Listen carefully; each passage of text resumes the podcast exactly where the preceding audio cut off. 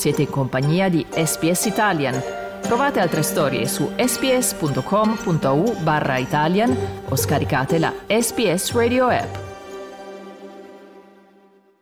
8.44 sulla costa est in questo mercoledì 13 settembre. Noi riprendiamo la linea in diretta. Francesca Valdinoce e Carlo Reglia in studio con voi che ci ascoltate appunto in diretta o in podcast eh, per tornare ad occuparci questa mattina del referendum per la voce indigena in Parlamento. La settimana scorsa infatti abbiamo inaugurato uno spazio settimanale che vi accompagnerà fino al voto del 14 ottobre per rispondere alle vostre domande, ai vostri dubbi e coinvolgervi nel dibattito. E a questo proposito, mandateci una mail a italian.sbs.com.au barra italian o anche su facebook.com barra sbs italian per le vostre domande. Tra l'altro, la domanda dalle quale partiremo con uh, il nostro episodio di oggi, l'episodio numero 2, arriva da Simone da Melbourne ed è questa.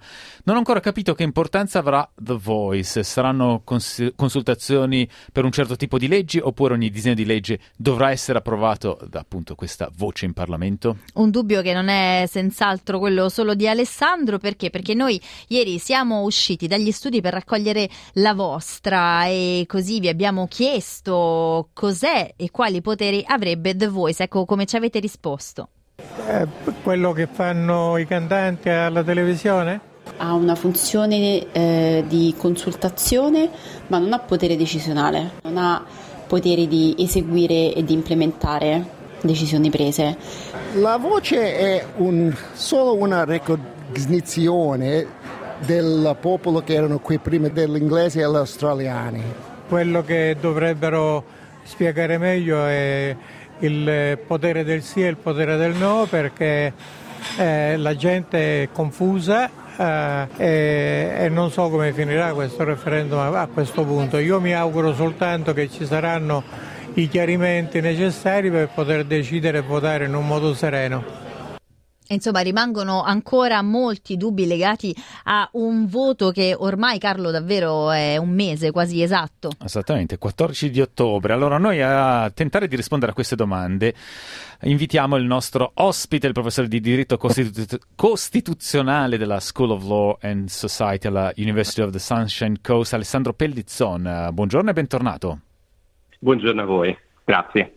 Eccoci qua allora. Alex, partiamo allora dalla domanda di Simone, ovvero quali poteri avrebbe l'organo consultivo The Voice?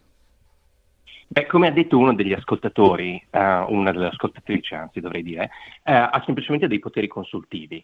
Uh, ha il potere di, di um, eh, proporre dei suggerimenti al Parlamento o al governo su qualunque materia che abbia a che fare con, eh, con, i popoli indigeni australiani. Non ha alcun potere di veto, né il governo o il Parlamento hanno l'obbligo o la necessità di, eh, di, di presentare eh, una proposta di legge o un qualunque tipo di, di decisione politica alla voce.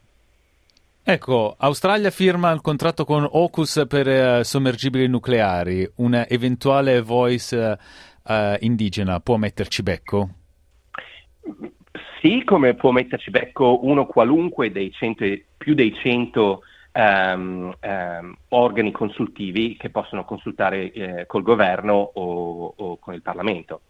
Um, sono degli organi che, che hanno il potere di, di dare dei consigli al, al, governo o al Parlamento su qualunque tema, può essere la Pro- Productivity Commission, la Law Reform Commission, eccetera, eccetera. Quindi i poteri della voce sarebbero eh, equipotenti con quelli di qualunque eh, di questi um, organi consultivi che già esistono. Scusa, ma allora chiariamo, quindi non riguarda soltanto tematiche indigene allora? La voce ha il potere di dare consigli su qualunque tema che abbia a che fare con, con i popoli indigeni.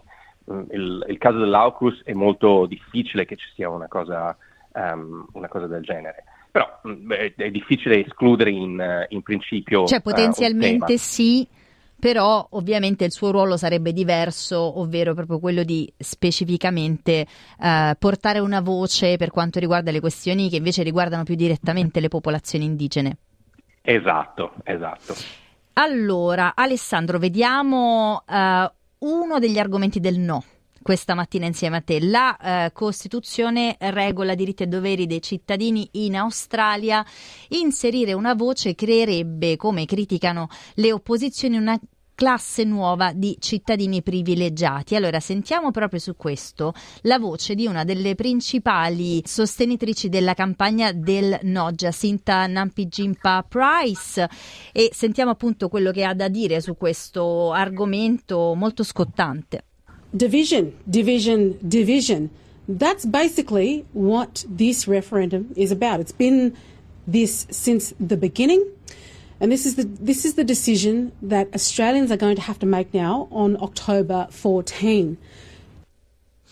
Dunque, appunto, inserire la voce nella Costituzione di fatto creerebbe nella Costituzione cittadini di serie A e cittadini di serie B, Alessandro? No, assolutamente no. Primo, la Costituzione australiana è una delle pochissime Costituzioni al mondo che sono assolutamente silenziose sui diritti fondamentali dei cittadini. Praticamente non c'è una lista dei diritti fondamentali dei cittadini contenuta all'interno della Costituzione australiana. Secondo, la creazione della voce non ha nessun, eh, nessuna influenza sui diritti dei cittadini. Non ci sono cittadini che avrebbero dei, dei diritti superiori rispetto ad altri, quindi non ha nessun tipo di influenza con... Eh, su, su, sul, uh, sui diritti fondamentali degli australiani. Però una delle critiche che uh, il fronte del no muove è che uh, introdurrebbe nella Costituzione il concetto di razza. No, il concetto di razza è già, già presente nella Costituzione, l'articolo se, eh, 51 eh, 26 della Costituzione già dà al, al, al Parlamento federale il potere di, di passare leggi qualun, per qualunque razza. Eh, per cui il, il, concetto di razza c'è già nella Costituzione, non viene introdotto adesso, eh, è, è, abbastanza um, anacronistico sicuramente, però è un concetto che è stato introdotto nel, nel 1901 con la Costituzione australiana e non è mai stato tolto. Ora veniamo a uno degli argomenti del sì invece. Secondo i sostenitori la voce potrebbe colmare il divario tra aborigeni e il resto della popolazione australiana, ma praticamente anche costituzionalmente, visto che tu sei il nostro esperto sulla questione, come? In che modo lo farebbe? In maniera indiretta, nel senso che i, i, i consigli o i suggerimenti che un, un, un organo consultivo potrebbe dare eh, porterebbero a delle scelte più effettive ed efficaci nei confronti di, di qualunque politica al momento eh, passata nei confronti dei popoli indigeni.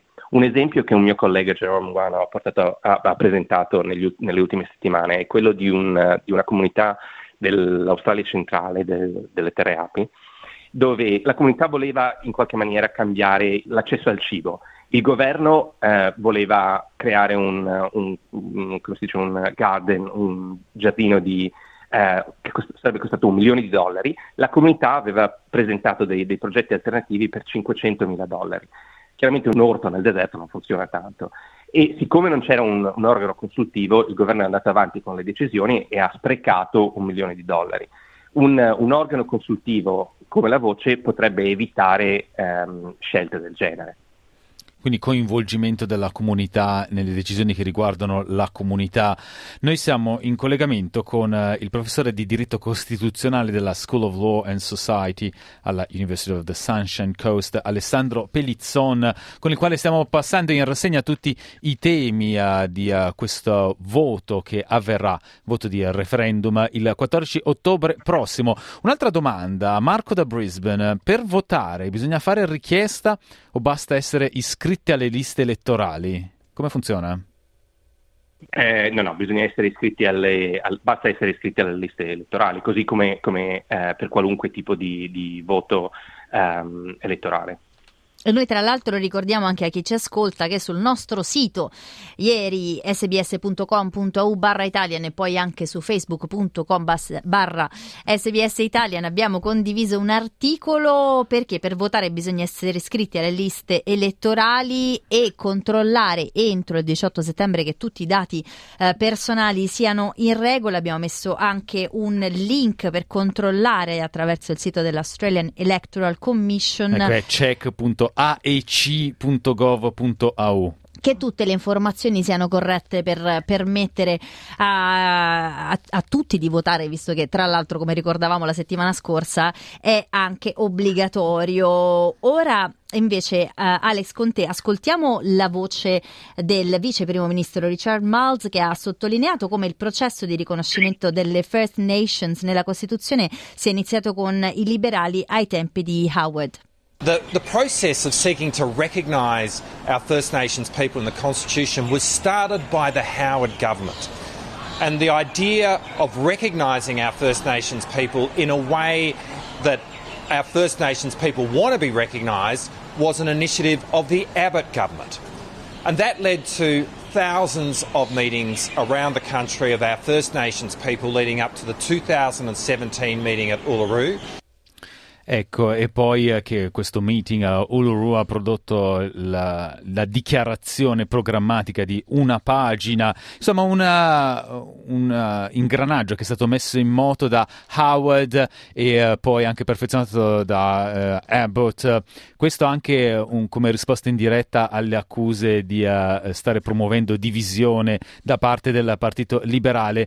come si è arrivati quindi a questa The Voice? Alessandro. Sì, certo. In realtà il, il, il, percorso è iniziato ancora prima, è iniziato negli anni 20, quando nel 1925 Fred Maynard e la Australian Aboriginal Progressive Association hanno chiesto per primi eh, una forma di rappresentazione all'interno del Parlamento, seguita nel 1933 da William Cooper, un membro della comunità Iota Iota, eh, che ha, ha, ha, eh, fatto una petizione al, al regio eh, Giorgio V per lo stesso tema.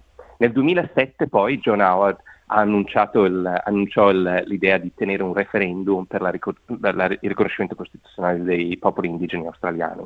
Nel 2010 il governo Gillard um, creò un, un, expert panel on constitutional recognition uh, che uh, propose alcune, alcune soluzioni.